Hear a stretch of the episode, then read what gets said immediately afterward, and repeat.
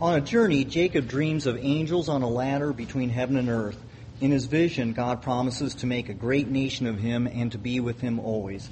A reading from the book of Genesis. Jacob left Beersheba and went towards Haran. He came to a certain place and stayed there for the night because the sun had set. Taking one of the stones of the place, he put it under his head and lay down in that place. And he dreamed that there was a ladder set up on the earth, the top of it reaching to heaven, and the angels of God were ascending and descending on it. And the Lord stood behind, beside him and said, I am the Lord, the God of Abraham your father, and the God of Isaac. The land on which you lie I will give to you and your offspring, and your offspring shall be like the dust of the earth, and you shall spread abroad to the west and to the east and to the north and to the south. And all the families of the earth shall be blessed in you and in your offspring knowing that I am with you and will, uh, and will keep you wherever you go, and will bring you back to this land, for I will not leave you until I have done what I have promised you. Then Jacob woke from his sleep and said, Surely the Lord is in this place, and I did not know it. And he was afraid and said, How awesome is this place! This is none other than the house of God, and this is the gate of heaven. So Jacob rose early in the morning, and he took the stone that he had put under his head and set it up for a pillar and poured oil on top of it.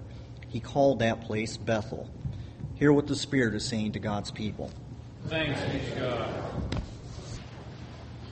Paul declares that those who have chosen to follow Jesus can live in joyful hope because they are sons and daughters adopted by God. A reading from the letter of Paul to the Romans. So then, brothers and sisters, we are debtors, not to the flesh, to live according to the flesh. For if you live according to the flesh, you will die. But if by the Spirit you are put to death, the deeds of the body, you will live. For all who are led by the Spirit of God are children of God. For you did not receive a spirit of slavery to fall back into fear, but you have received a spirit of adoption. When we cry, Abba, Father, it is that very Spirit bearing witness with our spirit that we are children of God. And if children, then heirs, and heirs of God and joint heirs with Christ. If, in fact, we suffer with him so that we may also be glorified with him. I consider that the sufferings of the present time are not worth comparing with the glory about to be revealed to us. For the creation waits with eager longing for the revealing of the children of God. For the creation was subjected to futility, not of its own will, but by the will of the one who subjected it, in hope that the creation itself will be set free from its bondage to decay and will obtain the freedom of the glory of the children of God. We know that the whole creation has been groaning in labor pains until now, and not only the creation, but we ourselves, who have the first fruits of the Spirit groan inwardly while we wait for adoption, for the redemption of our bodies. For in hope we were saved. Now, hope that is seen is not hope, for who hopes for what is seen? But if we hope for what we do not see, we wait for it with patience. Hear what the Spirit is saying to the churches. Thanks be to God. The Holy Gospel of our Savior Jesus Christ according to Matthew. Glory to you, Lord Christ. Another parable Jesus put before the crowds. The kingdom of heaven may be compared to someone who sowed good seed in his field. But while everybody was asleep, an enemy came and sowed weeds among the wheat, and then went away. So when the plants came up and bore grain, then the weeds appeared as well. And the slaves of the householder came and said to him, Master, did you not sow good seed in your field? Where then did these weeds come from? He answered, An enemy has done this. The slaves said to him, Then do you want us to go and gather them? But he replied, No, for in gathering the weeds you would uproot the wheat along with them. Let both of them grow together until the harvest. And at harvest time I will tell the reapers, Collect the weeds first and bind them in bundles to be burned but gather the wheat into my barn. Then he left the crowds and went into the house. And his disciples approached him, saying, Explain to us the parable of the weeds of the field. He answered, The one who sows the good seed is the Son of Man. The field is the world, and the good seed are the children of the kingdom. The weeds are the children of the evil one, and the enemy who sowed them is the devil. The harvest is the end of the age, and the reapers are angels. Just as the weeds are collected and burned up with fire, so it will be at the end of the age.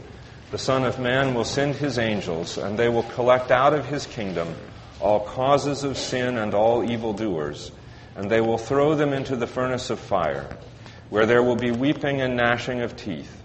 Then the righteous will shine like the sun in the kingdom of their Father. Let anyone with ears listen. The Gospel of the Lord. Praise to you, Lord Christ. Be seated, please. I always cringe a little bit reading this parable, particularly the interpretation. Cringe a little bit singing that hymn. It's a wonderful hymn. But it follows the interpretation of the parable given in, in Matthew. Um, the good seed is the righteous people. The, the weeds are the unrighteous people. And at the end of the age, God's going to separate the one from the other and, and burn up the, the evil stuff. Matthew is very much concerned with separation he tells a number of parables, has Jesus tell a number of parables about separation. The kingdom of God is like a net thrown into the sea that pulls up all kinds of fish, both good and bad, and the fishermen sit down on the shore and keep the good ones and throw the rotten ones away. And then the very last parable in Matthew's gospel that Jesus tells in his public ministry is the parable of the sheep and the goats. Um, the king will come and sit on his throne and gather everyone in front of him, and, and the sheep he'll put to his right and the goats to his left. And to the sheep he'll say, Come enter the kingdom of my father. When I was hungry, you fed me. When I was thirsty, you gave me drink. And they'll say, When did we see you hungry? Inasmuch as you've done it to one of the least of these. Matthew is very concerned about making that separation. I suspect that the church in his time had started to be successful and to grow. And there were people who were saying about other people, they're not quite as holy as me. They can't possibly get into the kingdom of heaven, can they? And so Matthew has to tell these parables. Interestingly enough, though, the parable works perfectly fine without its interpretation. If you just read the first half of what we read, it works really well. Parables are supposed to be pungent little sayings and rather shocking to their hearer, to make you go away thinking. So we hear that parable and we're not really shocked by it. We've lost the context. If you go back into the Old Testament to Leviticus, chapters 18, 19, and 20, the Holiness Code, of course, those are chapters that are very much contested in our day. Um, but in chapter 19, there's a series of, of things that are forbidden. And I'll bet a good two thirds of us are in violation of those things right now. How many of you are wearing cotton polyester? Show of hands. Sorry, too bad. You can't wear clothes of two kinds of fiber because it is an abomination to the Lord. You can't breed two kinds of animals together. It's an abomination to the Lord. So mules are an abomination to the Lord. And you can't sow two kinds of seed in one field. It's an abomination to the Lord. Leviticus was very concerned about keeping Israel and the nations separate. So all of that concern got focused onto the way Israel did its own business. Don't confuse things that shouldn't be confused. Don't confuse Israel and the nations. Don't confuse cotton and linen. Don't confuse, donkeys and horses. Don't confuse weeds and wheat. So this guy's field is an abomination to the Lord. Jesus' hearers would have got that. The startling thing is that the farmer is absolutely unconcerned. The slaves come and say, There's weeds in there, we got to do something. And he says, No, if you do something, you might cause problems. Just leave it. And at the end of the harvest, we'll gather up the weeds.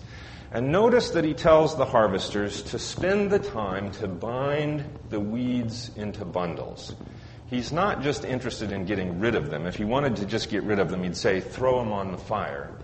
He binds them into bundles, and then the word that he uses for burning indicates burning as fuel in the oven. He's going to save those weeds and use them as fuel to bake the bread that he's going to make from the grain that he gathers into the garner. Now, that parable is shocking to the hearers. Everyone who heard that would have expected the farmer to take revenge on his enemy. He's absolutely unconcerned. I don't care who did it, an enemy did it, but we'll make it useful. Even at the end when the weeds show up, we'll make it useful. So if Matthew, along with Leviticus, is concerned about making distinctions, separating one thing from another, the teller of this parable is unconcerned about making distinctions. Who cares? One thing and another together just fine. We don't need to worry about it. God will take care of it. Paul, we've been reading Paul, talks about the flesh, where we make distinctions between Jew and Greek, male and female, slave and free. And he says if you focus on that, if you give yourself over to that concern, you're going to die. But in the Spirit, when we cry, Abba, Father, we're admitting that we're adopted by God. All of us together. Makes no distinction, of course. He's talking to a mixed congregation of Jew and Greek. And he says the whole creation is groaning in expectation of some new way of being defined where those distinctions won't matter. We're waiting for that with eager expectation. I love the story of Jacob. Um, he's such a trickster, so deceitful, such a sneak.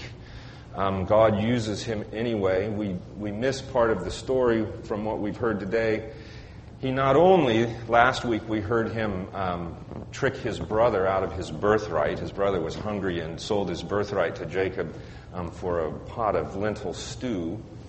And then Esau goes out hunting again, and Isaac is dying. Uh, Rachel comes to Jacob and says, Quick, while your brother's out there, kill a goat, cook it up like gazelle, give it to your father, and he'll give you his blessing. And Jacob says, But my brother's hairy. He won't ever, you know, he'll want to touch me. And she says, Take the skin of the goat and put it on your arm. He'll never know the difference. And so Isaac blesses Jacob as if he were blessing Esau, the older son. Esau comes back and says, Can't you give me a blessing? And Isaac says, No, I can't. I've already given it. And so Esau wants to kill Jacob. That's why he's running away. He's running away to save his life. He gets to Bethel, sleeps on a rock. Maybe God has to hit him on the head with a rock to get him to slow down, right? He's so busy with his trickery. And says, I'm going to have to give the promises to you. I'm going to have to work through you just because that's the way it is. He wakes up and says, Surely God is in this place, and I didn't know it. The ladder going to heaven um, is the, the angels coming and going from the throne room of God to govern the earth. There he is in the vestibule of the throne room, didn't even know it. In tricking his brother out of his birthright, he made an implacable enemy out of Esau, and Israel and Edom were enemies for their whole history um, too busy making distinctions, got themselves into trouble. But God is going to use it anyway.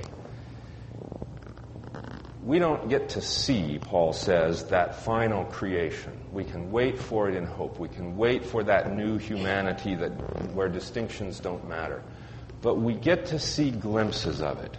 Like Jacob, if we slow down in the middle of all of our trying to keep loose ends together, we might just now and then catch a glimpse of what it looks like.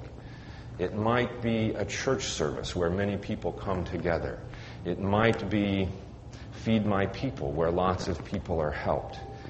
Um, I heard a wonderful thing on the radio yesterday about Utica, New York, where all kinds of different immigrants have come, and a single institution has worked to pull them together, and they all work together, whether they're Bosnian and Muslim or Christian or Burmese, all of them together. We get to catch glimpses of it. And like Jacob, if we're too busy holding the loose ends of our trickery together, God will have to slow us down. But when we see it, we need to back up and say, Surely God was in this place, and I did not know it. We get to wait for it with hope, not make those distinctions, not worry about who's good seed and bad seed, but say, God's got that in God's hands. Surely God is in this place. Amen. Amen.